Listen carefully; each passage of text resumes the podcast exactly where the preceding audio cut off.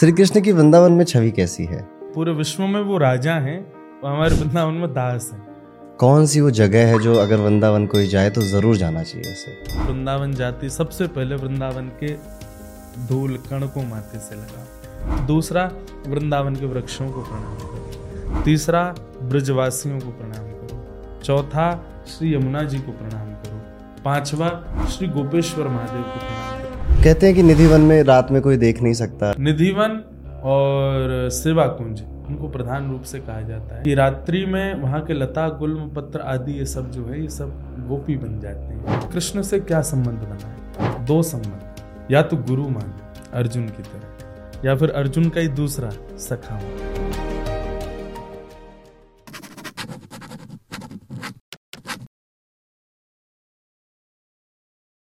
महाराज जी हमारे दूसरे पॉडकास्ट में आपका फिर से बहुत बहुत स्वागत है। पिछली बार पॉडकास्ट आपके साथ किया था कलयुग की बातें करी थी। और आप आए और श्री कृष्ण की बात ना हो राधा रानी की बात ना हो ये कैसे हो सकता है? तो आज के पॉडकास्ट में हम भगवान श्री कृष्ण की कथाएँ और उनको समझने की छोटी सी कोशिश करेंगे। जैसे मैं ना कई सालों से वीडियो बना रहा हूँ तो राधे राधे बोलना मेरा वो एक है कि हर वीडियो के एंड में राधे राधे हर वीडियो की शुरुआत में राधे राधे बोलना। और ये अपना पर्सनल अनुभव आपको बताऊँ कि अब काम अपने आप बनने पड़ रहे हैं बनने लग गए हैं। जब से राधा को मांगा है और कुछ मांगने की ज़रूरत नहीं पड़ती। सब अपने आप ही आ जाता है।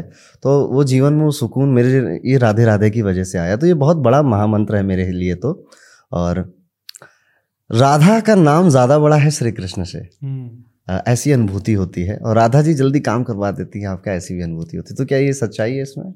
अब इसमें एक चीज़ तो ये है कि सांसारिक दृष्टिकोण से काम बनाने के लिए वो नाम है। हम्म, पर हमारे ब्रज में उसकी रीति अलग है। वहाँ केवल उपासक और केवल प्रेम उपासी लीला चिंतन के लिए राधा नाम का आश्रय लेते हैं। कोई ऐसा नहीं कि हमारे काम बने या कुछ ऐसा हमारे ब्रज में ऐसी भावना नहीं है। पर यह है कि अगर मैं बिल्कुल सांसारिक दृष्टिकोण से बोलूँ तो जो आप श्री किशोरी जी का नाम बोलते हैं तो ऐसा नहीं किशोरी जी काम बनवाती हैं, फिर आपके काम ठाकुर जी करते हैं। अच्छा। हाँ जैसे आपने कहा राधा तो हमारे यहाँ एक श्लोक है, मुझे श्लोक स्मरण में नहीं। तो राधा बोलते समय जैसे आप रा बोलते हैं ना तो वैकुंठनाथ पति योगेश्वर, जगदीश्वर श्री कृष्ण की सिंहासन हिल जाता है। क्यों? उनको इतना प्रिय है, इतना प्रिय है कि वो अपने लाख करोड़ काम छोड़ करके सुनने के लिए आपके सामने आ जाते हैं। अभी मैंने कहा, राधा राधा राधा राधा। चार बार कहा, निश्चित है, इस कमरे में पाँच लोग बैठे हैं, लेकिन अभी ठाकुर जी एक क्षण के लिए आए होंगे। और सुन करके गए होंगे कि कोई राधा बोल रहा है। तो इसका मतलब ये जो अब मैं सांसारिक दृष्टिकोण से बात करूँ, जब आप कहते हैं कि राधा नाम का आश्रय लेने के बाद सब काम बनने लगे, कैसे? किशोरी जी, थोड़ी काम गए, वो तो राजकुमारी हैं, वो तो सदा रहती हैं, पर जब कोई व्यक्ति राधा नाम आश्रित हो जाता है तो बाकी काम फिर ठाकुर जी बना मैं चल भैया, तेरे काम में मैं करूँगा, तू या गातो रहे, तू या को बोलता रहे, मुँह को सुनाता रहे, तेरे काम सब मैं कर दूँ श्री कृष्ण की वृंदावन में छवि कैसी है? वृंदावन अब मैं सुना दूँ बता दूँ हाँ, तो बता आप बस। इसमें कोई संशय मत करना भाई संसार के लोग। हमारे माई श्यामा जू को राज। हमारे पूरे विश्व में वो राजा हैं और हमारे वृंदावन में दास हैं। कौन के? श्री जी के। जाके अधीन सदा ही सांवरो या ब्रज को सिरताज। सांवरो जिसके सदा अधीन है अधीन मतलब ऐसे खड़े रहते हैं ठाकुर जी किशोरी जी के सामने। तो हमारे वृंदावन में अगर आपको ठाकुर जी की छवि कैसी तो श्री लाडली जी के दास की छवि है हमारे ठाकुर जी की। वो सदा वैसे तो देखो एक दूसरे के सदा प्रेमी हैं एक दूसरे के भाव को वर्धन करें एक दूसरे के आनंद प्रेम में उत्साह करें।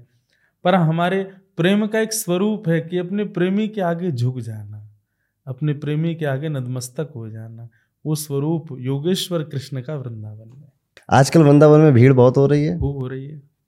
प्रदर्शन की दर्शन की नहीं है। प्रदर्शन मतलब? प्रदर्शन मतलब अब क्या हो गया है कि लोग बाग अभी तक अपना मैं क्या खा रहा हूँ ये दिखा रहे थे मैं क्या पहनना हूँ ये दिखा रहे थे मैं क्या पी रहा हूँ ये दिखा रहे थे। पर अब मैं क्या सोच रहा हूँ मेरे दिमाग में क्या चल रहा है? देखो मैं मंदिर गया मैंने राधा यहाँ लिखवा लिया मैंने जाकर के इस्कॉन में नाचा मैं गया प्रेम मंदिर में जाके मैंने ये किया। अब वास्तविक में तो वो भक्त नहीं है। पर रील्स में वायरल होने के लिए एक वायरल म्यूज़िक पर नाचेंगे गोपियों की तरह दिखाएँगे कि हम वैष्णव भक्त हैं। तो ये प्रदर्शन ये नहीं होना चाहिए। वास्तविक हृदय में आना चाहिए। कहीं ना कहीं ये अच्छी बात भी तो है कि किसी बहाने से तो राधा हाँ नाम वो बात तो फिर तस्मात के ना प्युपाए न मन कृष्णे निमेशित नारद जी कहते हैं भागवत में किसी भी उपाय से सही मन लगना चाहिए ठाकुर जी में। परंतु ज़रूरी थोड़ी ऐसे ही सीधे सीधे ठीक है एक बार एक बहाने से लग गए तो अब उस बहाने को वास्तविकता भी तो बनाओ। धीरे धीरे वो वास्तविक भी होना चाहिए। तो ये बात ऐसा कहते हैं कि जैसे वृंदावन ना हर कोई नहीं जा सकता। हम्म। जिसको ठाकुर जी बुलाएँगे वही आ हाँ, पाएगा ठाकुर जी नहीं श्री जी। श्री जी बुलाएँगे। जिसको श्री जी चाहेंगी वो वृंदावन पधारेगा।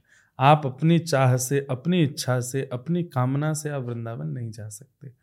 आप अगर वृंदावन की तरफ़ गाड़ी मोड़ गए हो तो समझना ठाकुर जी याद कर रहे थे। जैसे ही वृंदावन में गाड़ी प्रवेश कर जाए, तब कहना, नहीं श्री जी याद कर रही थी। वृंदावन यहाँ बैठ के नोएडा में, दिल्ली में, मुंबई में, कहीं पर बैठ के वृंदावन की याद आ जाए तो समझना ठाकुर जी ने आपका स्मरण किया। लेकिन आप फ़्लाइट में बैठ गए तो भी समझना ठाकुर जी स्मरण। गाड़ी पकड़ करके नोएडा से दिल्ली की ओर जाने तो भी ठाकुर। लेकिन वृंदावन में जैसे ही प्रवेश करो, वृंदावन में जब पहुँच जाओ प्रेजेंट हो जाए, तब कहना, नहीं ठाकुर जी नहीं ठाकुर जी करते, तब तक तो वृंदावन से बाहर ही रहते। वृंदावन के भीतर आ गए इसका मतलब श्री जी ने याद किया था। श्री जी स्मरण कर रहे थे। कौन सी वो जगह है जो अगर वृंदावन कोई जाए तो ज़रूर जाना चाहिए उसे? वृंदावन में एक कोई स्थान ऐसा नहीं है कि जिसको हम स्पेसिफिक कहें कि वो ही श्रेष्ठ है। वृंदावन के कण को मरम न जाने कोई वृंदावन के वृक्ष को मरम न जाने। वृंदावन का कण कण वृक्ष वृक्ष हर स्थान आप बस सीमा जो वृंदावन का जो परकोटा है उससे भीतर पहुँच जाओ। उसके बाद फिर चाहे कहीं पड़े रहो। कोई मंदिर जो बताना चाहें आपकी इन मंदिरों में ज़रूर जाना। जितने हो सके ज़्यादा से ज़्यादा जाओ। कोई एक अभी क्या हो गया है कि मैं हाथ जोड़ के निवेदन करूँ वैष्णव जन केवल बिहारी जी तक ही सीमित रहते हैं। बिहारी जी को हम लोग ब्रजवासी जन ऐसा कहते हैं कि भाई वृंदावन बचो रे या हमारे बिहारी जी बाहर खड़े हो गए बोले मेरे पास ही आओ यहीं से लौट जाओ ताकि वृंदावन सुरक्षित रहे भीतर। पर मैं चाहूँगा कि वैष्णव यदि आप भाव से बन गए हो तो वृंदावन के भीतर प्रवेश करो। बिहारी जी, राधा वल्लभ जी, राधा रमन, मुख्य रूप से हमारे वृंदावन में राधा रमन, राधा वल्लभ और श्री बिहारी जी विराजमान है। बाकी मंदिरों का तो शहर है, पाँच हज़ार से ज़्यादा मंदिर हैं। गोपीनाथ जी गोप कई ठाकुर हैं, वो मुगल काल में बाहर प्रस्थान कर गए तो राजस्थान में विराजते हैं। बाकी वृंदावन जाओ तो मैं तो ऐसा कहता हूँ कि वृंदावन जाती सबसे पहले वृंदावन के धूल कण को माथे से लगाओ। दूसरा, वृंदावन के वृक्षों को प्रणाम करो। तीसरा, ब्रजवासियों को प्रणाम करो।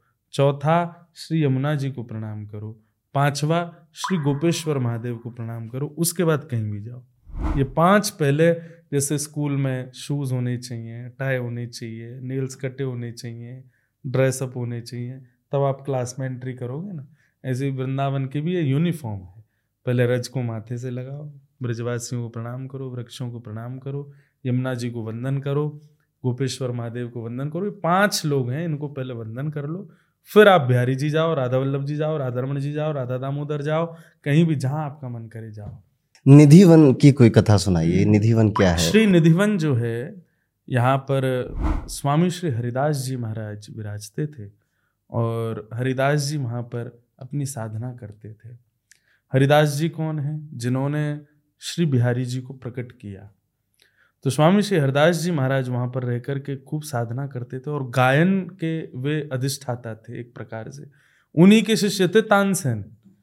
जो राग मलार गाते तो वर्षा होती, राग दीपक गाते तो दीप जल जाते थे। तो वो उनके शिष्य थे। सोचो गुरु जी क्या होंगे?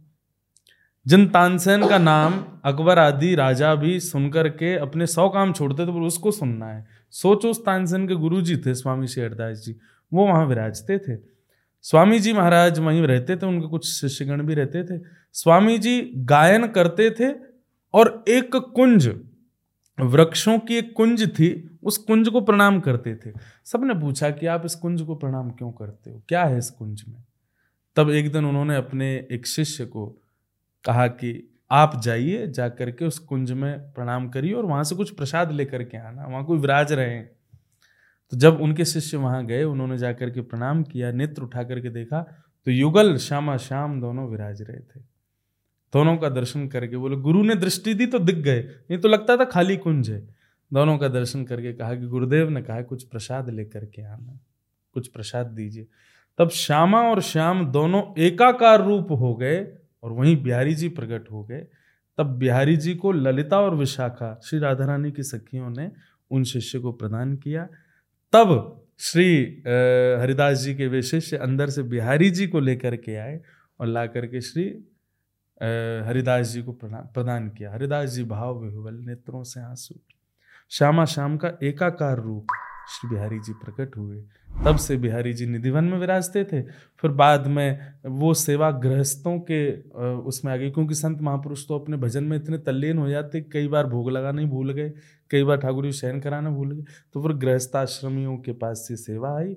तब निधिवन से ठाकुर जी आकर के मंदिर में विराजमान हो गए। एक सेठ जी ने ही मंदिर बनवा करके ठाकुर जी को यहाँ विराजमान किया। वो कुंज बिहारी वाला मंदिर? हाँ बिहारी जी प्रकट हुए निधिवन में। कहते हैं कि निधिवन में रात में कोई देख नहीं सकता जा हाँ, नहीं सकता। ऐसा वहाँ का भाव है वृंदावन का। केवल निधिवन नहीं है। निधिवन और सेवा कुंज इनको प्रधान रूप से कहा जाता है कि रात्रि में वहाँ के लता गुल्म पत्र आदि ये सब जो है ये सब गोपी बन जाते हैं और ठाकुर जी नित्य रास विहार करते हैं वृंदावन में तो वहीं करते हैं। तो इसलिए यदि कोई व्यक्ति रात्रि में वहाँ जा के देखने का प्रयास करे अब साधना है नहीं, भजन इतना है नहीं, शुद्ध इतने है नहीं, अब तुम देखने जाओगे तो देख ही नहीं पाओगे। हमारे पास में सूर्य को देखने की शक्ति नहीं, तभी तो हम नहीं देख पाते। अगर हम प्रयास करेंगे तो नेत्र खराब हो जाएँगे। ठीक वैसे ही साधना, भक्ति, साधन ये सब नहीं है। आप ठाकुर जी की उस लीला का देख, दर्शन करने जाओगे तो आप संसार को बताने लायक रह पाओगे। या तो मृत्यु हो जाएगी या गूँगे हो जाओगे। भैर, ऐसा कोई भी पहले कभी हुआ था? कैसा हुआ है? तो लोग बाग इसलिए उस स्थान को मानते हैं कि रात्रि में ठाकुर जी आते हैं। मेरा ऐसा मानना है, सबकी अपनी प्राइवेसी होती है, उसमें कोई नहीं जाता। ठाकुर जी के प्राइवेट स्थान है, वहाँ पर ठाकुर जी अपनी लीला कर रहे हैं। क्यों जाके देखना कि क्या कर रहे हैं? हाँ हमको विश्वास है, ठाकुर जी कर रहे हैं, आनंद। वो क्यों उसके भीतर पर करना है तो फिर ये बात तो निश्चित है कि ठाकुर जी दिख गए तो फिर संसार के तो रह नहीं पाओगे। ना किसी को बताने लायक रहोगे, ना किसी के होने लायक रहोगे। इसलिए भैया संसार में बने रहो ठाकुर जी को अपनी लीला में करने दो। वृंदावन वृंदावन में मथुरा में? वृंदावन। वृंदावन में जो ठाकुर जी हैं उनकी जो ठाकुर जी स्वयं विराजमान है वहाँ पे उनको बार बार ढक दिया जाता है पर्दों से। ऐसा क्यों करते हैं? अब वो ऐसा प्राचीन कथाएँ बताई जाती हैं कि श्री ठाकुर जी जो थे वे इतने इतने आनंदित हैं कि कोई आकर के हमारे वृंदावन में सब लोग कहते हैं, जय जय श्री राधे। सब लोग आकर के भुजा उठा के जय जय श्री राधे बोलते हैं। तो राधा बोलने वाले से इतना प्रेम करते हैं ठाकुर जी ठाकुर जी का मन करता है, यही के संग चलो, जाऊँ मैं। यही के पास ही रहूँ। ये मुझ को अपने संग ही ले जाए। तो एक आध बार ऐसा हुआ कि ठाकुर जी कहीं प्रस्थान कर गए। पुजारियों ने सोचा, भैया, लाला बड़ो चंचल है, नेक में भग जाए सबन के संग। सो बार बार पर्दा करते रहते हैं कि ज़्यादा लोगों से नेत्र ना मिले ठाकुर जी के, ज़्यादा कोई ठाकुर जी को नैन भर के ना देख पाए, इसलिए बीच बीच में पर्दा करते रहते हैं। हमारे यहाँ वृंदावन में लाड़ की सेवा है, लाड़ प्यार की। तो वहाँ ये है कि ठाकुर जी को नज़र ना लगे। अब मैं अनवरत आपको देखता रहूँ अपलक नेत्रों से तो निश्चित है कि या तो हमारी अच्छी नज़र लगती है या बुरी नज़र लगती है सबको, और ये नज़र होती है। हम तो मानते हैं भाई भारत में रहने वाले मानते हैं, नज़र तो लगती है, हैं? वर्ल्ड कप में भारत सारे मैच जीत गई, फाइनल हार गई, नज़र लग गई भारत को। तो नज़र तो लगती है सबको लगती है। ऐसे हमारे ठाकुर जी को भी लग जाती है। इसलिए बार बार पर्दा करते रहते हैं कि भाई अनवरत कोई देख करके ठाकुर जी को नज़र ना लगा दे। प्रोटेक्शन करते हैं ठाकुर जी हाँ, का। प्रोटेक्शन है। हमारे यहाँ वही तो बात है कि हमारे यहाँ लाल जी भगवान ना मान के हमारो लाला है ना एक सौ सौ ऐसा भाव रखते हैं। तो नज़र ना लगे। इस, इसी भाव से शायद लड्डू गोपाल जी की भी पूजा होती हाँ, है लड्डू गोपाल जी की आ, क्या है? ठाकुर जी के इतने सारे रूप हैं। गोवर्धन नाथ हैं त्रिभंग लली हैं, लड्डू गोपाल हैं। लड्डू गोपाल भाव में क्या है कि आप कैसे भी उनको ला, एक बालक के रूप में देख सकते हो। तो सूरदास जी का पद है, शोभित कर नवनीत लिए, अपने हाथ में ठाकुर जी नवनीत मतलब मक्खन लिए हैं। घुटरों ने चलत अच्छा एक बड़ी इंटरेस्टिंग बात है। एक हाथ में मक्खन, दूसरा हाथ नीचे पृथ्वी पे, और दोनों घुटने भी नीचे ज़मीन पे। आदमी चल के दिखाए ऐसे। चल सकता है।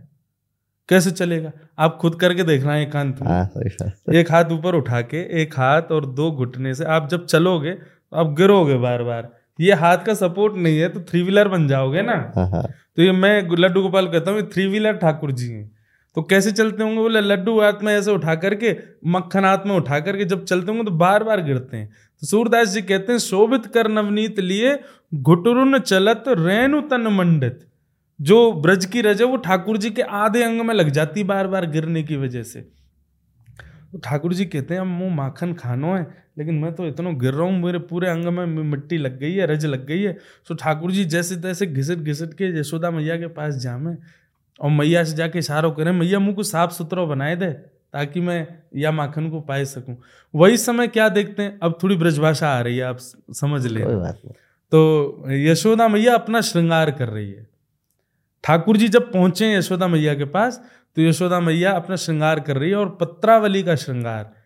आज भी जब ब्याह होता है, दुल्हन आदि ये सब करते हैं तो एक लाल टीका, फिर सफ़ेद टीका, लाल टीका ऐसे पूरा घुमाते हुए गाल के ऊपर। ऐसा यशोदा मैया अपना श्रृंगार करी तो ठाकुर जी देखते हैं, बड़ा प्यारो श्रृंगार है मैया को, मैं हूँ करूँगा। सो ठाकुर जी फिर गुडमन गुडमन चले गए गौशाला। तो सफ़ेद टीका तो बना रहे हैं मक्खन का। एक मक्खन की बिंदी लगाते हैं और फिर लाल टीका की जगह गोबर उठा के लगा लेते हैं।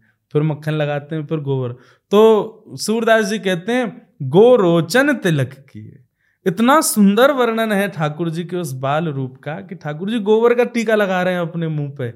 तो इसलिए सहज सेवा बन सके किसी को ज़्यादा नियम कानून ना पढ़ाए जाए एक बालक है उसको सहज भाव से प्रेम कर सके इसलिए लड्डू गोपाल की सेवा होती है। मुझे लगता है श्री कृष्ण जी का ही एक ऐसा अवतार है कि आ, कोई अपना बच्चा मान रहा है उन्हें कोई भाई मान रहा तो है मोहे नाते अनेक मानिए जो भावे।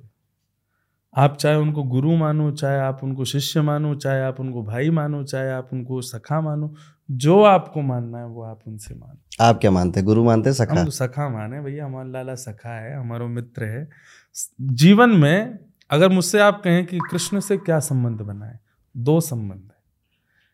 या तो गुरु मानो अर्जुन की तरह या फिर अर्जुन का ही दूसरा सखा मानो। मुझे ऐसा लगता है कि व्यक्ति को जीवन में संभालना और बिगाड़ना ये दो ही लोग करते हैं। या तो उसके मित्र अच्छे ना हो तो बिगड़ेगा मित्र अच्छे हो तो समझ जाएगा। गुरु अच्छा ना हो तो बिगड़ जाएगा गुरु अच्छा हो तो समझ जाएगा। दोनों स्थानों पर कृष्ण को बैठा हो आप सात साल हो गए आपको कथा करते हुए और जब कोई इंसान ऐसे किसी काम में रम जाता है तो उस इंसान उसको अलग अलग अनुभूतियाँ होती हैं। आपको कभी श्री कृष्ण की अनुभूति हुई पर्सनल लाइफ में? अनुभूति अनुभव मेरे हिसाब से तो व्याख्यान और प्रदर्शन का विषय नहीं है। जैसे रत्नों को गुप्त रखा जाता है ताकि चोरी ना हो। ऐसी अनुभूतियाँ भी गुप्त होनी चाहिए पर किसी का विश्वास यदि सुदृढ़ हो रहा हो तो अपना अनुभव बताना भी चाहिए। तो ऐसे अनेक अनुभव होते हैं ठाकुर जी के साथ में। अब अनुभवों की तो बात यह है कि जैसे हमारे मेरी सेवा में ठाकुर जी हैं छोटे से गिरधर लाल तो उनका नियम है कि सवेरे मंगला होगी जब उठेंगे ठाकुर जी तब उनकी जल झारी मतलब ऐसा कहें वाटर बोतल हम्म। जल झारी का पानी बदला जाता है ठाकुर जी पूरे दिन पियेंगे। फिर मध्य में राजभोग जब होता है जिसको हम लंच कहते हैं तब ठाकुर जी की जल झारी बदली जाती है। रात्रि में ठाकुर जी जब शयन करने जाते हैं तब एक नई जल झारी रखी जाती है। तो एक बार कहीं बहुत हबड़ दबड़ इतनी ट्रेवलिंग में रहते हैं तो रात्रि का ठाकुर जी का जल झारी का जल बदलना में भूल गया दोपहर का ही रखा था। अब सामान्य दृष्टि से तो उसमें जल भरा हुआ है, लेकिन भाव दृष्टि से ठाकुर जी पी चुके हैं, खाली है वो। ठाकुर जी को प्यास लगी, पी गए। अब रात्रि में ठाकुर जी सोएँगे तो जल एक होना चाहिए। मैं जल्दीबाजी में भूल गया, मैंने वो जल नहीं बदला। मैं सोने के लिए अपने कक्ष में गया। एक घंटे बाद मेरी आँख खुली, मुझे प्यास लगे। मैं पानी पिया, फिर सो गया। पंद्रह मिनट फिर आँख खुले, गला पूरा सूख जाए। मतलब आप जल पीते हो तो थोड़ी देर तो गले में तरावट रहती है ना। लेकिन वो बिल्कुल ऐसा था कि जैसे मैं पाँच छः घंटे बोल लिया हूँ और मेरे गले में एक बूंद भी सलाइवा नहीं है। कम से कम नहीं तो बीस बार मैंने पानी पिया और मेरी प्यास ना बुझे और उसका ये परिणाम कि अब मैं बार बार वॉशरूम जाऊँ। मतलब प्यास भी लगे और वॉशरूम जाऊँ बार बार लघुशंका जाऊँ। सवेरे मैंने किया यार पूरी रात क्या रहा है? पानी पानी पीता रहा हूँ बार बार वॉशरूम गया हूँ। मैंने कहा, छोड़ो, अब स्नान ध्यान करके जैसे मैं ठाकुर जी की सेवा में गया, तभी मुझे याद आया। मैंने अरे, रात्रि तो जल मैंने बदला नहीं।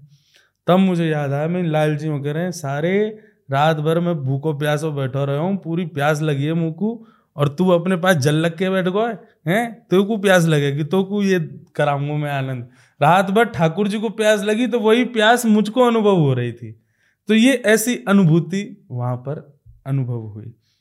बाकी और भी कई अनुभूतियाँ हैं। एक बार कहीं कथा चल रही थी तो मैं क्या कंटिन्यूसली तीन महीने से बाहर कथाओं में था। ठाकुर जी भी संग थे।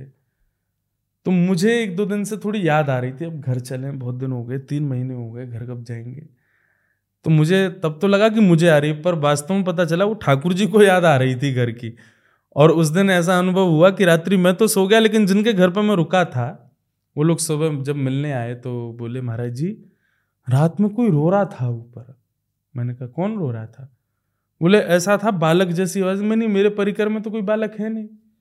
और बोले, महाराज जी, वो रो भी ब्रज भाषा में ही रहा था कि मुझे घर जानो है, मुँह को घर की बड़ी याद आ रही है। अरे, मुँह को गल ले चलो, मुँह को मैया की याद आ रही है। मैंने कहा, कौन रो रहा था भाई ऐसे रात में? सबसे पूछा, सब बोले, हम तो सो रहे थे। मैंने कहा तो ये संभव तो नहीं ब्रजभाषा और कौन बोलेगा? अकेले कमरे में बैठा बैठा मैं सोच रहा था मैंने कि यार ऐसा कैसे होगा? मैंने हो सकता है स्वप्न आया हो। लेकिन तभी अचानक दृष्टि पड़ी लाल जी पे हमारे ठाकुर जी को। मैंने अच्छा जे रो रहे जे रात भर तड़प रहे कि मुगु ब्रज लेके चलो वो घर की याद आ रही ऐसे कई अनुभूतियाँ लाल जी की होती हैं कि वे संग विराज रहे हैं और संग लीला कर कभी ऐसा दिखे हैं श्री कृष्ण आपको स्वप्न में? स्वप्न में अनुभव देखो एक बात मैं कहूँ मेरी अभिलाषा नहीं कि वो मुझे दिखे। हम्म।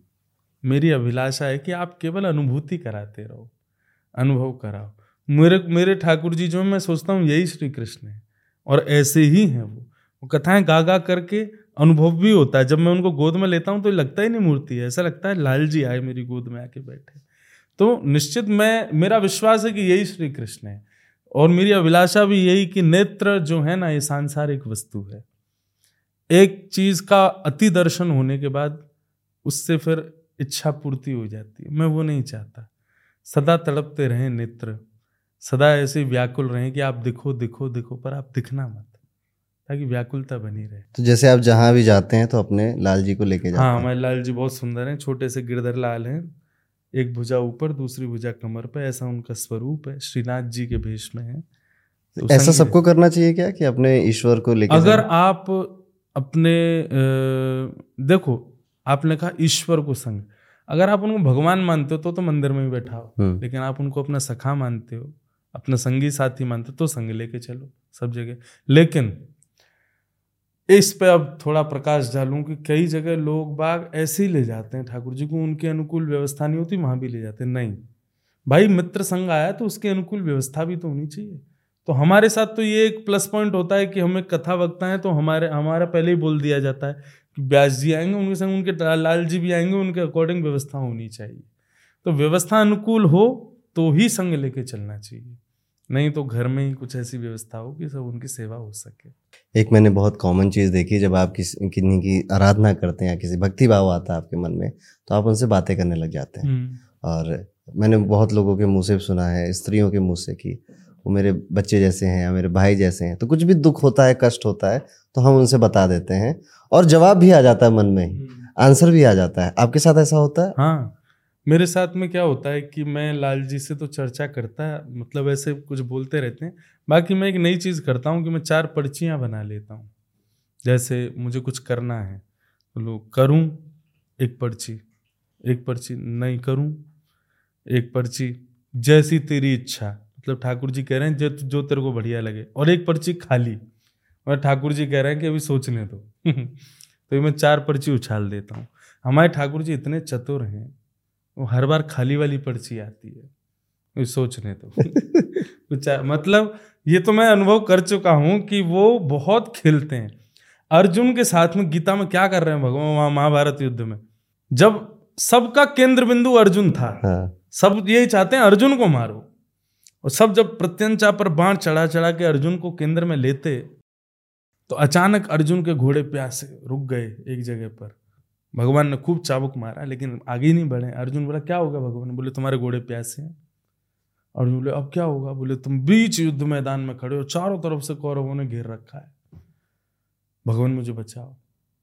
तब भगवान मंद मंद मुस्काते हैं, ये तो परीक्षा वो करते ही हैं? बोले अच्छा क्या करें आप?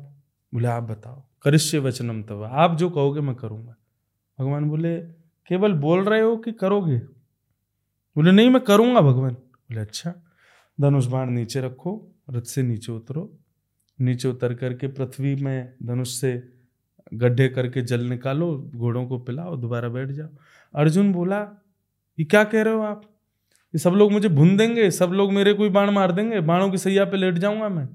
भगवान बोले, अभी तो तूने कहा कि करिष्य वचनम तब आप जो कहोगे सो करूँगा। आप करो। तो इसका मतलब क्या है? कि ठाकुर जी का ये स्वभाव है कि वो अच्छा एक और बात। अगर आप राम रूप के भजन आश्रित हो तो तो सहज है कि वो सरल सरल सब करते जाएँगे। लेकिन आप अगर श्री कृष्णोपासी हो तो निश्चित है कि आपकी पग पग पे परीक्षा है, क्योंकि ठाकुर जी खेलते हैं। तो मेरे साथ ऐसा होता है, चार पाँच बार पर्ची मैं अब तक उछाल चुका हूँ। उछाली तो बहुत बार है, लेकिन चार पाँच बार ऐसा हुआ है, खाली वाली आती है। और सोचने दो। मुझे ऐसा लगता है कि ठाकुर जी खेल रहे हैं। बोले इतना आसानी से कैसे उत्तर दे दूँगा?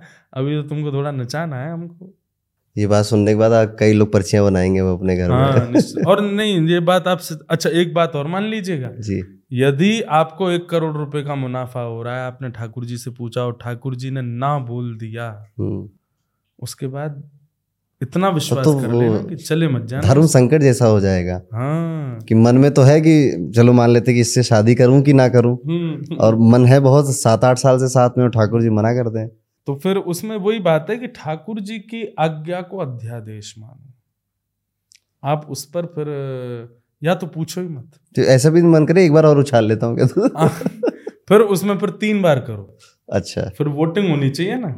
एक बार तो ठाकुर जी की मान ली। दूसरी बार फिर उछाला।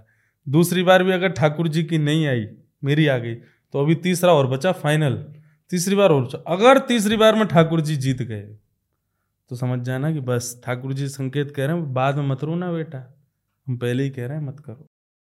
कभी ऐसा हुआ है? हमारे एक पंडित जी हैं उनका ब्याह होना था। अब हो रहा है अभी दिसंबर में तो उनका क्या हुआ कि सब फाइनलाइज हो गया तब आए मेरे पास। महाराज जी, मेरा ब्याह हो रहा है। मैंने कहा अच्छा सब फाइनल हो गया? बोले हाँ फाइनल हो गया, लेकिन मेरे को ना थोड़ी दुविधा लग रही है। महाराज जी, एक बार आप लाल जी से वो पर्ची उछाल के पूछो। मैंने देख लियो बेटा, घर में तो सब फाइनल हो गया मैं ठाकुर जी ने मना कर दी तो? बोले, मैं करूँगा ही नहीं, लेकिन मुझे पता है ठाकुर जी हाँ बोलेंगे। मैं ठीक है, चलो, गए तो ब्याह करूँ, ब्याह ना करूँ, ब्याह जैसी तेरी इच्छा। और चौथी पर्ची मैंने रखी नहीं, मैंने कि मुझे पता है खाली वाली आएगी। वो रखी नीति नहीं तीन ही रखी। जैसी उछाली तो आ गया नहीं करो। अब वो सर पटक के बोले मेरे पिता माता सबकी बात हो गई। वहाँ तो सब डिसाइड हो गया। मैं ठाकुर जी तो मना कर रहे हैं भाई। महाराज जी एक बार और उछाल दो। मैंने नहीं अब तो तीन बार उछलेगी। वोटिंग होगी किसकी ज़्यादा किसी को दूसरी बार उछाली तो आगे करो। मैंने अब तीसरी वाली में यूँ नहीं कहते जैसी तेरी इच्छा। कंफ्यूज हो जाए आदमी। हाँ अब तीसरा जैसी उछाला तो आ गया करो। वो ठाकुर जी पहली बार तो खेल रहे थे। अच्छा हुआ हमने दो बार और खेली ठाकुर जी कह रहे करो। और उनका ब्याह है सात दिसंबर को। पर्ची वाले बाबा कहेंगे अब से लोग आपको। नहीं हम तो नहीं है भैया। लेकिन हाँ ये है कि लाल जी के आगे अगर ये प्रश्न उत्तर करो ठाकुर जी कोई उत्तर दे दें तो उस पर फिर संशय मत करना। चाहे उसमें घाटा हो रहा हो उस काम को कर लेना ठाकुर जी रक्षा करेंगे। अच्छा एक बात और है। अगर आप ठाकुर जी की आज्ञा मानोगे तो ठाकुर जी का दायित्व तो बनता है। कि उसमें तुम्हारी रक्षा हो। और ज़रूरी नहीं है भैया जैसा हम सोचें उससे सब अच्छा ही अच्छा हो तो ही सब ठीक रहेगा। नहीं कई बार ठाकुर जी जानबूझ के ऐसा करवाते हैं कि तुम्हारे साथ गलत हो ताकि तुम्हारा वो रिक्रिएशन आगे चल करके उसी से संभव हो पाएगा। कथा आती है गोस्वामी तुलसीदास जी ब्याह नहीं कर रहे थे। हम्म, हम्म। लेकिन कथा इतनी अच्छी करते थे कि एक ब्राह्मण उन पर रीझ गया अपनी बेटी के लिए कि मेरी बेटी तो इनसे ही ब्याहेगी। गोस्वामी जी बोले भैया हाथ जोड़वा लो हम ब्याह नहीं करेंगे। तो महादेव प्रकट हो गए। साक्षात देवादिदेव महादेव। प्रकट हो गए प्रकट होकर के बोले बोले, तुमको ये ब्याह करना पड़ेगा। अगर तुमने ये ब्याह नहीं किया तो राम जी तुमको नहीं मिल पाएँगे। तो राम जी मिलेंगे इसलिए तुलसीदास जी बोले, भाई, फिर तो महादेव आज्ञा कर रहे हैं मतलब इससे अच्छी पत्नी तो नहीं मिलेगी। लेकिन क्या हुआ? गोस्वामी जी का ब्याह हुआ। कुछ वर्षों बाद ही उनकी पत्नी के मुँह में इतने आसक्त हो गए कि पत्नी ने ही उनको डांट दिया। कथा पूरी लंबी आती है। पत्नी ने ही जब दुत्कार दिया तुलसीदास जी को, तब तुलसीदास जी बोले, इतना प्रेम मैंने राम जी से किया होता तो राज राम जी मिल जाते। तब घर बार छोड़ छाड़ करके तुलसीदास जी चित्रकूट गए, वहाँ जाकर रामचरित मानस लिखे हनुमान जी मिले, हनुमान जी ने राम जी से मिलाया। पूरी कथा जब मैं पढ़ रहा था, तब मैंने सोचा, अगर तुलसीदास जी ने ध्यान नहीं किया होता और पत्नी उनके दुत्कारने वाली नहीं आती तो कभी राम जी नहीं मिलते। इसका मतलब क्या है? कई बार लाइफ में ऐसे लोग आते हैं जो आपके साथ में अनिष्ट करें। तो निश्चित है कि उस अनिष्टता का फल कुछ अच्छा ही होगा। तो आप कभी ठाकुर जी को कोसो मत कि आपने ऐसा क्यों कर दिया? आपने ऐसे व्यक्ति से क्यों मिलवाया? निश्चित ही अभी नहीं। कुछ वर्ष बाद आपको पता चलेगा अच्छा हुआ, वो दूषित व्यक्ति मेरे जीवन में आया। नहीं तो आज जो मैं हूँ, वो नहीं बन पाता। तो इसलिए भैया ठाकुर जी, विश्वास करना। अगर पर्ची में ना आ जाए, करोड़ों का मुनाफा हो रहा है तो छोड़ दो। ठाकुर जी की बात मानो। कुछ अच्छा ही मिलेगा। विश्वास और ये फेथ जो है बहुत बड़ी चीज़ है। बहुत बड़ी। विश्वास हो फलदायक। स्टीव जॉब्स जो एप्पल के फाउंडर रहे हैं आ, उन्होंने अपनी एक बहुत फ़ेमस स्पीच है उसमें बोला था कि मैं मुझे अपनी कंपनी से निकाल दिया गया। कई बार मैं फेल हुआ लाइफ में। और आज जाके जब मैंने एप्पल बनाया उसको इतना फ़ेमस किया तो मुझे बड़ी वो मिलती है। लेकिन जब मैं पीछे मुड़ के देखता हूँ तो एवरी डॉट कनेक्टेड हर एक डॉट कनेक्टेड है। इस वजह से आज मैं यहाँ पर हूँ। तो वही बात आपने भी कही। और इसी को हम लोग नॉर्मल भाषा में कहते हैं कि जो होता है अच्छे के लिए, लिए। ये भाव बहुत बड़ा है। आज आपको नहीं समझ में आएगा। दो साल बाद चार साल बाद ज़रूर समझ में आएगा। अभी आप एक ज्योतिष शास्त्र में भी आप हैं। आपके पास अधिकतर लोग आते होंगे कि मेरा इससे ब्याह हो कि नहीं क्या आप क्या बताते हैं? हाँ भाई अच्छा है। सब अच्छा होगा ब्याह कर लो। लेकिन अभी आप अगर देखें जितनों के ब्याह हो गए निश्चित ही सबके घर में कलेश कुछ ना कुछ चलती रहती हैं। तो इसका मतलब ज़रूरी नहीं कि ब्याह जिससे आप करो वो अच्छी आए आपकी सुनने वाली आए आपकी मानने वाली आए तो ही आपका बढ़िया। कई बार कुंडलियाँ इसलिए भी अच्छी मिलती हैं कि नहीं बेटा तुम्हारी डांट फटकार दुत्कार पड़ेगी तभी तुम अच्छे बनोगे। इसलिए भी शायद कुंडलियाँ अच्छे से मिलती होंगी कि तुम्हारे लिए वही ठीक है तुमको डांट तुम लात के भूतों बातों से नहीं मानोगे। इसलिए तुम्हारी कई लोग कहते हैं मेरे से महाराज जी हमें ज्योतिषियों ने तो बताई थी बहुत अच्छी कुंडली लेकिन ये तो लड़ती रहती पूरे दिन मुझसे। मैंने कहा नहीं भैया इसीलिए अच्छी है क्योंकि तुम्हारे जीवन में शायद लड़ाई से ही और ये सब इनकी डांट फटकार से ही शायद तुम्हारा अच्छा क्रिएशन हो गया। तो ये सब बात है पर हमारा मूल बात ये है कि भाई ठाकुर जी के आगे जो प्रस्तुत हो गया उस पर पूर्ण विश्वास तो महाराज जी आपने शादी वादी की इतनी बातें कर ली हैं आपकी तो शादी अभी हुई नहीं है। नहीं जी। बहुत लोग मुझसे पूछते हैं कि मतलब कैसी हो लड़की मतलब हम क्या गुण देखें उसके अंदर? ताकि हमारा जीवन अच्छा चले। तो एक स्त्री के अंदर क्या गुण होने चाहिए? अभी मैं क्या बताऊँ पिछले पॉडकास्ट में मैंने आपको एक बात बताई थी। कहाँ आदमी यही सोच रहा है कि मैं पीता हूँ तो वो भी पीने वाली होनी चाहिए तो बढ़िया पटेगी हमारी। हम्म। सबके अपने अपने भाव आप जैसे हम वैष्णव हैं हम भक्त हैं तो हमारे हमको तो एक ही चीज़ दिखती भाई वो भी भक्त हो। लेकिन मेरे को ऐसा लगता है कि यदि ठाकुर जी की भक्ति का गुण यदि कन्या में है हम्म। तो माँ की भी सेवा करेगी, पिता की भी सेवा करेगी, आपको भी संभाल लेगी, आपके पूरे परिवार को। स्त्री के ऊपर ना बहुत बड़ा दायित्व होता है। जन्म लेने के बाद पिता का दायित्व, विवाह के बाद पति का दायित्व, जन्म देने के बाद एक पुत्र का दायित्व। तीन तीन, क्या कहते हैं कांस्टेंट जीवन जीने वाले लोगों का कल्याण, उद्धार एक स्त्री के हाथ में होता है। बहुत बड़ा दायित्व, पुरुष के ऊपर इतना बड़ा दायित्व नहीं है। पुरुष को तो केवल अपना देखना अपना परिवार देखना है। पर कन्या को तो तीन परिवार साधने पिता का पति का और फिर एक और परिवार जो उसने जन्म दिया पुत्र का। तो उसके ऊपर तो बहुत बड़ा दायित्व होता है।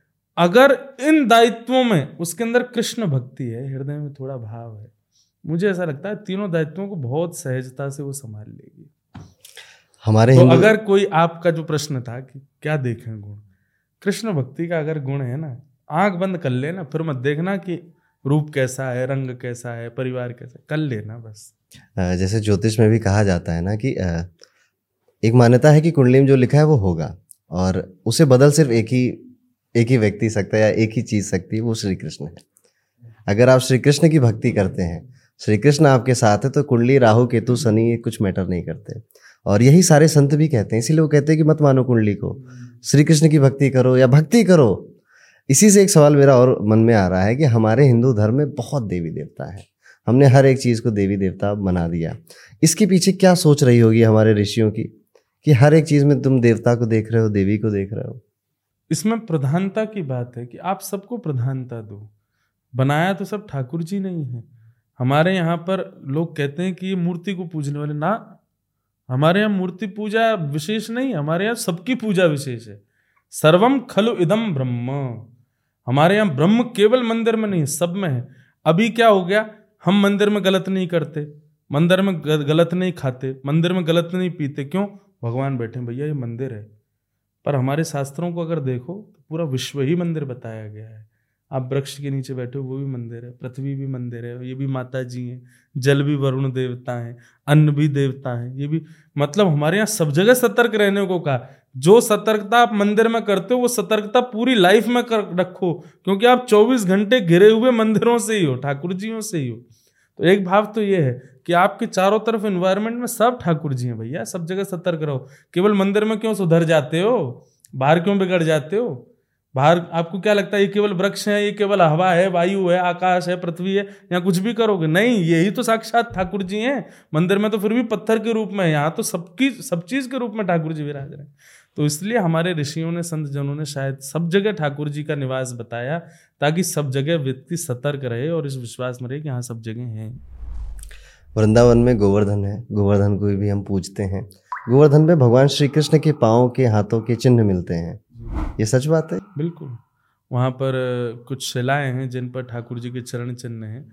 ब्रज में कई जगह हैं जहाँ ठाकुर जी के कुछ चिन्ह प्राप्त होते हैं।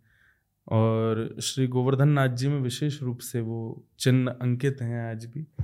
तो वैसे तो एक प्रकार से वृंदावन की रज पूरी ठाकुर जी के चरण चिन्हों से अंकित है।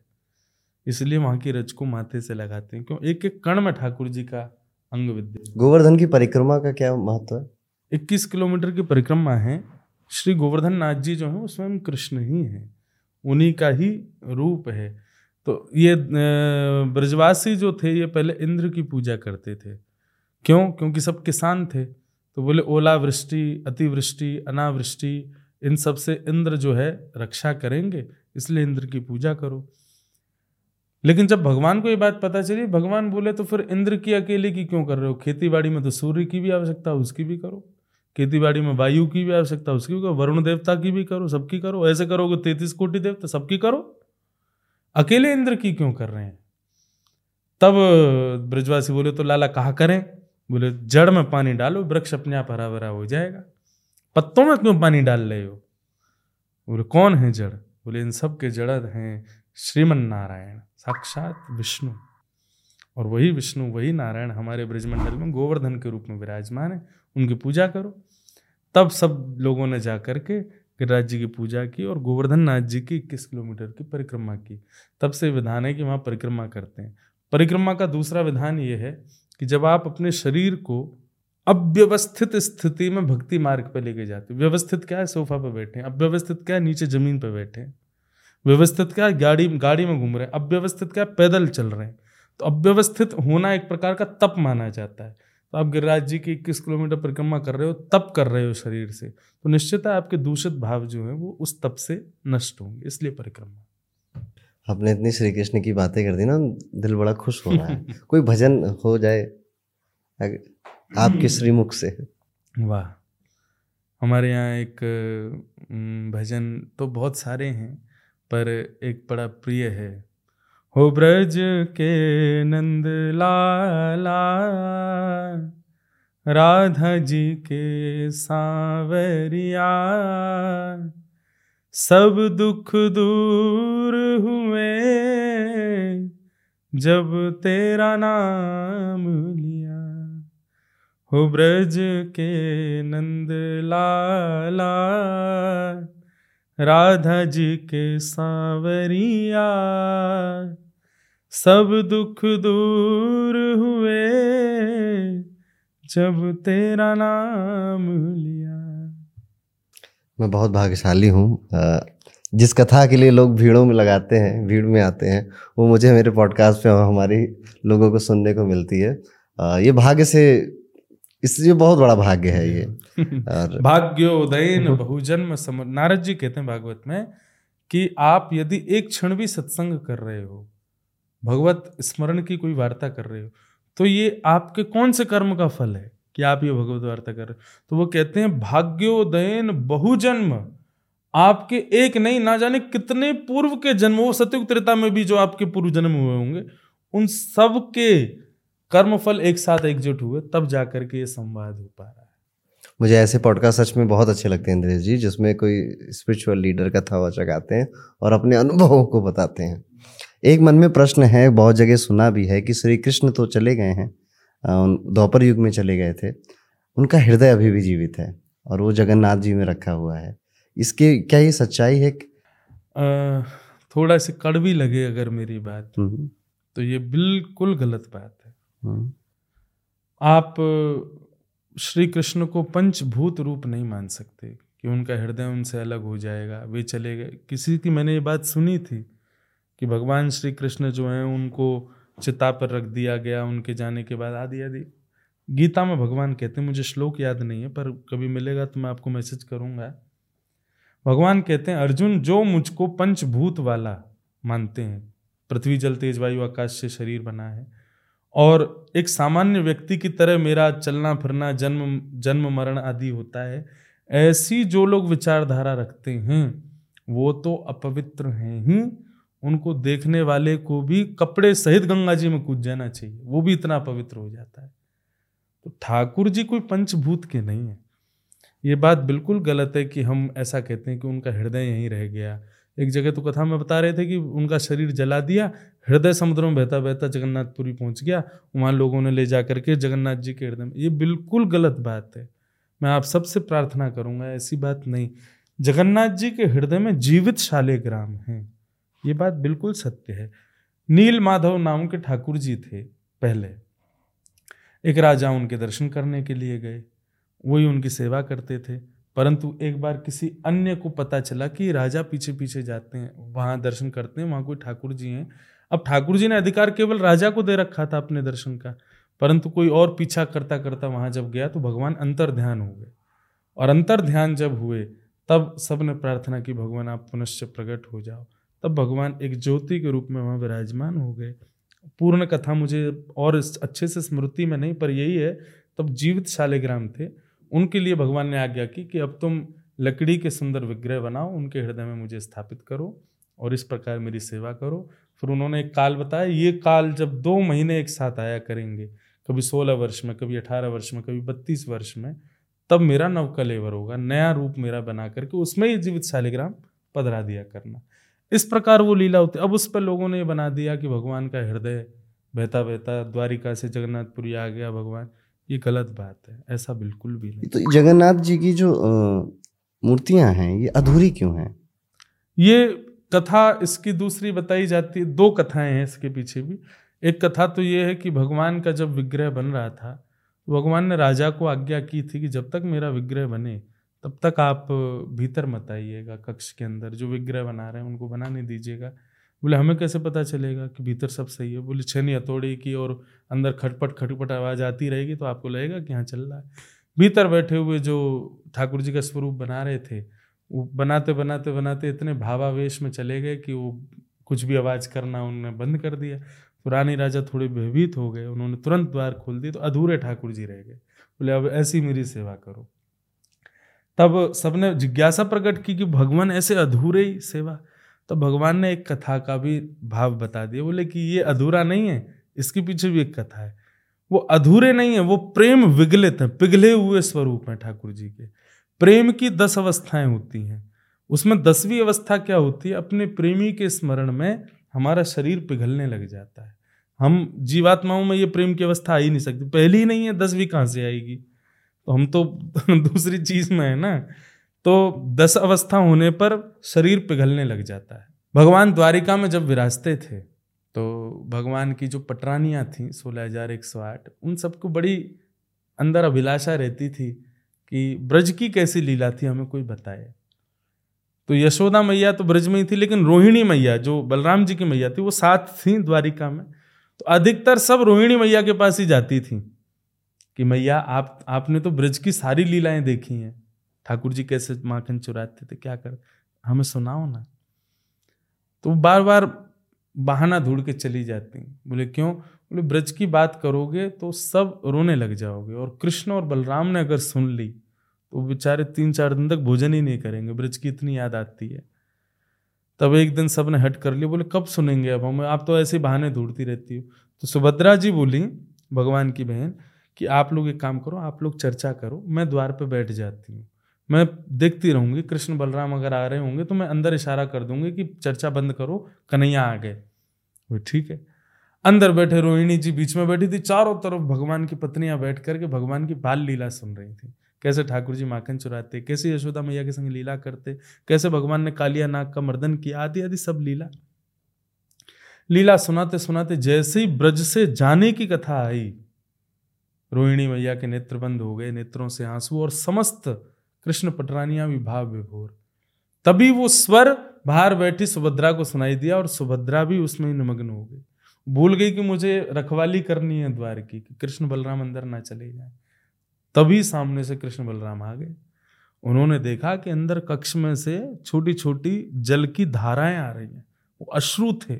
सोलह हज़ार एक सौ आठ राजकुमारी और रोहिणी मैया के। और बाहर बैठी सुभद्रा जो है उसका शरीर काँप रहा है और मुख से कृष्ण कृष्ण कृष्ण शब्द निकल रहा है। सबको ब्रज की याद आने लगी। ब्रज के बाल कृष्ण की याद आने लगी। तभी कान लगा करके कृष्ण बलराम दोनों जब बैठे तो यशोदा मैया और कृष्ण का वो मधुर संवाद जैसे ही सुना, वे भी वहीं बैठ गए, नेत्रों से आँसू गिरने लगे। ठाकुर जी भाव विह्वल हो गए। और इतने भाव में चले गए कि नेत्र तो बंद हुए, ठाकुर जी के हाथ पिघलने लगे, मुख पिघलने लगा, अंग प्रत्यंग पिघलने लगा। भगवान की भुजाएँ खड़ी हो गई और भुजाएँ खड़ी होकर के मानो बार बार चित्त को कभी सहला में फिर भुजा खड़ी करें। मानो ठाकुर जी कह रहे हो, किसी ब्रजवासी को लाओ, मेरे हृदय से लगा दो, मुझसे सहन नहीं हो रहा ये वेदना। तब भगवान कृष्ण, बलराम और सुभद्रा का ये भुजा फैला करके ब्रजवासियों को बुलाने का स्वरूप ही श्री जगन्नाथ जी ये पॉडकास्ट श्री कृष्णमय हो गया और श्री कृष्ण की जन्माष्टमी आती है। हम मनाते हैं, हम सभी लोग मनाते हैं। कोई ऐसा विधि बताना चाहें या कोई एक तरीका बताना चाहें हमारी ऑडियंस को आप, कि आप जन्माष्टमी को इस तरह से मनाया करें या ये गलतियाँ ना करा करें? सबसे बड़ी बात यह है, भक्ति में जब आप संबंध बना लेते हैं ना ठाकुर जी से तो अपराध मुक्त हो जाते हो। जब तक आप भगवान को भगवान मानते हो, तब तक आप अपराध बनाते रहते हो। पर जैसे ही आपका संबंध स्थापित हो जाता है तो अपराध मुक्त हो जाते हो। अब तो वो संबंध ही है। तो ठाकुर जी के प्रति सबसे बड़ी बात कि अच्छा एक और बात, आप उनको तो लाला मानते हो, लेकिन अपने आप को क्या मान रहे हो? आप खुद को भी यशोदा मानो, खुद को भी बलराम मानो, खुद को भी रोहिणी मानो, खुद को भी नंद बाबा मानो। तो उसी भाव से ही सेवा करो कि मैं नंद बाबा हूँ, जो मेरा लाला है। मैं यशोदा हूँ, जो मेरा लाला है। तो अपराध बनेगा ही नहीं। आप सब सहज ही करते चले जाओ। तो बस इसीलिए ये जन्माष्टमी आदि ऐसे करनी चाहिए। और विशेष रूप से क्या ना करें उसमें यह है कि उस दिन व्रत करो। निश्चित व्रत करना चाहिए। उस दिन ठाकुर जी की मतलब अच्छा व्रत के भी बड़े कारण हैं। व्रत और ये जो फास्टिंग होती है, इसके बहुत कारण, पर मेरा, मुझे क्या लगता है कि जन्माष्टमी को व्रत व्रत क्यों करना चाहिए? बोले कि हम सुबह से इतने व्यस्त थे कि हमको भोजन करने का भी समय नहीं मिला। हम लाल जी की व्यवस्था में इतने निमग्न हो गए, प्रेम का एक स्वरूप होता है ना, हम जब अपने प्रेमी के आगमन की एक्साइटमेंट में रहते हैं, पानी पीना भूल गए, दवाई खाना भूल गए, भोजन करना भूल गए तो उससे पता चलता है कि आपका प्रेम किस स्तर का है। तो जन्माष्टमी के दिन आप भोजन नहीं कर रहे हो। बोले क्यों? इतने एक्साइटेड थे इतने व्यस्त थे लाल जी की व्यवस्था में कि हम भोजन ही करना भूल गए।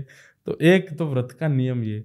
दूसरा व्रत का कारण ये कि हम जिसके प्रेम आ, हमारी जो आयु है ना वो भोजन पर निर्भर होती है। हम जितना भोजन करते हैं उतनी आयु कम होती है। तो जन्माष्टमी वाले दिन जब आप अन्न नहीं खाते हो तो मतलब आपकी एक दिन की आयु बढ़ गई। परंतु रात में आपने कृष्ण जन्माष्टमी के बाद पंजीरी भोग खा लिया तो व्रत टूट गया। तो इसका मतलब आपने क्या किया? आप ठाकुर जी को कुछ भी अर्पित करते हो, आप पेड़े अर्पित कर रहे हो, दूध अर्पित कर रहे हो, भोग अर्पित कर रहे हो, आपने जन्माष्टमी के दिन व्रत करके अपनी एक दिन की आयु भगवान को दे दी। भगवान को आयु नहीं चाहिए, पर आपने कहा, नाथ, मेरी वो एक दिन की जो आयु है ना, मैं आपके चरणों में निवेदित करता हूँ कि आपके स्मरण ध्यान में ही वो व्यतीत हो, इसलिए व्रत। तो व्रत ज़रूर करना चाहिए जन्माष्टमी को। धन्यवाद इंद्रेश जी, और मैं अपने ऑडियंस से कहना चाहूँगा, अगर आप अभी तक यहाँ तक वीडियो में पहुँच गए हैं तो बड़े भाग्यशाली हैं आप। कि आपने एक श्री कृष्ण की कथा सुन ली पूरा? तो आपको भी वो कथा का जो भी है आशीर्वाद है, पुण्य है, वो ज़रूर मिलेगा। जी तो एक, अभी आपने इतने प्रश्न किए, पर एक प्रश्न मेरे मन में भी था, और प्रश्न नहीं है, एक भाव है, कहना चाहता हूँ। जैसे अभी एक मैं आपकी बुक भी देख रहा हूँ सामने ये न्यूमरोलॉजी के डिकोड आपने इसमें किया जो भी लॉन्च होगी। मेरा जो जन्म तिथि संख्या है वो सात है। उसके प्रति भी आपके मुझे सब ऑफिशियली एक रिपोर्ट मुझे मिली जिसमें सब, एक अंक के ऊपर आपने सब कुछ संभावनाएँ व्यक्त की कि ये ये संभव हो सकता है कि ऐसा है। मेरे को एक संभावना जाननी है। कि सात नंबर वाले जो होते हैं, उनके हृदय में वैसे तो आध्यात्मिक स्तर तो होता ही, पर मेरे को एक संभावना ऐसी है कि भगवत प्राप्ति संभव है कि नहीं, सात अंक वाले को। ये आप एक बार मुझे बताएँ। तो हमारे यहाँ इंद्र जी जो भी गेस्ट आते हैं तो हम उनको अपनी तरफ़ से फॉर्चून रिपोर्ट बनाकर देते हैं और उसमें आपकी जन्म तारीख की हर एक संभावना को हमने लिखा है, जितना भी मेरा अनुभव रहा है, दो साल लगे इसको बनाने में। और मेरे जो स्टूडेंट्स हैं, उनके साथ और जैसे आपने कहा कि आपका जो मूलांक है वो सात है और भगवत कृपा तो हर कोई मूलांक वाला प्राप्त कर सकता है लेकिन सात वालों को जन्मजात रुचि होती है कि ये श्री कृष्ण कौन है? ये राधा कौन है? ये राधा की शादी श्री कृष्ण से क्यों नहीं हुई? रुक्मणी से क्यों हुई? तो ये जो, हाँ ये जो जिज्ञासा ये जो क्यूरियोसिटी है ये अध्यात्म के प्रति। हाँ अध्यात्म के प्रति क्योंकि ये केतु का नंबर है और केतु के पास आँखें होती नहीं है। अच्छा। तो वो वो सारी चीज़ें देखना चाहता है जो आम जनता नहीं देख रही है। जो आँखों से दिखती वो नहीं देखना है। बिल्कुल ये मेरे साथ है जी। कि मेरे को हमेशा मैं अपने गुरुदेव जो मुझे पढ़ाते हैं मैं उनके पीछे ही पढ़ा रहता हूँ। ऐसा कैसे हो गया? इसके बाद अच्छा एक और चीज़ हुई जो मैं अनुभव में बताऊँ कि जैसे आ, मैंने जितना पढ़ा उतना मुझे पता है। पर जो मैंने नहीं पढ़ा कई बार मैं वो भी गुरुजी से बोलता हूँ तो गुरुजी बोलते हैं ये कैसे पता तुमको? मैंने कहा मुझे लगा कि ऐसा ऐसा है तो ऐसा भी हुआ होगा। बोले ये बिल्कुल ठीक है देखो भागवत जी में यहाँ लिखा है। मैंने कहा गुरु जी हमने पढ़ा तो है नहीं फिर मुझे कैसे पता चला? तो वो अभी मैं कनेक्ट कर पा रहा हूँ कि सात अंक होने की वजह से वो जी। आप कह रहे हैं केतु को वो भी देखना चाहता है जो उसको नहीं दिखता। तो केतु की ये जो भूख है ना ये तड़प वो अधूरा है ये कभी मिटती नहीं है। तो आप अब पूरे जीवन में आप देखेंगे कि आपका ये जो क्यूरियोसिटी है जिज्ञासा ये बनी रहेगी। केतु एक चीज़ और देता है इंट्यूशन। आपको पता चल जाएगा कि क्या होने वाला है। आभास आ जाएगा मन में या स्वप्न आ जाएगा और मैनिफेस्टेशन कि आप जब ऐसे झटके से कुछ कह दोगे ना किसी को कि अरे जा तेरा काम बन जाएगा ठीक है? हाँ। तो उसका काम बनेगा। और आप किसी को बुरा भी कहोगे वैसे आप नहीं कहते होगे तो वो भी उसके साथ होगा। तो नंबर सेवन इतना पावरफुल नंबर है। बहुत बड़ी ताकत है इसके साथ। लेकिन अधिकांश लोगों के साथ एक चीज़ ये भी होती है कि बड़ी ताकत के साथ थोड़ी कमज़ोरी भी आती है। हम्म। और वो है कन्फ्यूज़न कि कुछ फैसले लेने में थोड़ी कन्फ्यूज़न हो जाएगी पूछना पड़ेगा भाई मैं ये ठीक कर रहा हूँ या नहीं कर रहा हूँ? तो सात नंबर को इस तरह से हाँ, देखा जाता है थोड़ा सा कन्फ्यूज़न डिसीज़न टेकिंग में थोड़ी बनी रहती है पर जो जो आप बात कह रहे हो मैं अपने आप को रिलेट कर पा रहा हूँ कि मुझे वो अनुभव होता है कि मैं वो देखता हूँ जो आँखों से नहीं दिख पाता वो दिख जाती है अनुभव होती है। और विशेष रूप से मेरा मूल सिद्धांत केवल भगवत भगवत भाव है। तो मुझे लाल जी की लीलाएँ जो हैं, जब मैं बोलता हूँ, आपने भी मुझसे प्रश्न किए तो मैं सुनी हुई बात नहीं बोल रहा था। आपने मुझसे प्रश्न किया तुरंत वो चित्रण मेरे दिमाग में एक फ़िल्म चल रही थी, मैं वो सुना रहा था कि ऐसा ऐसा ऐसा हो रहा है। तो वो मेरे को होता है कि मुझे मैनिफेस्टिंग होती है, और ये भी मैंने देखा है कि मैं कुछ कह दूँ। जैसे घर में कोई ब्याह हुआ, सबकी रुचि है, लेकिन मेरी रुचि नहीं थी। तो मैंने ये भी देखा भगवान ना करे ऐसा हो पर मैं बोल देता हूँ कि भाई मुझे नहीं लग रहा कि ठीक जाएगा। वो ठीक होता ही नहीं। मैनिफेस्टेशन की बात करी है तो कुछ है भागवत में मैनिफेस्टेशन के लिए? मैनिफेस्टेशन ही तो है। आप ये चीज़ देखो कि सबने तप किया। तप क्या है? सब तप क्या कर रहे हैं? कुछ प्राप्ति के लिए। पर अभी क्या हो गया है? कलयुग में लोग ना तप नहीं करते बस मैनिफेस्टिंग कर लेते हैं कि हमको ये चाहिए।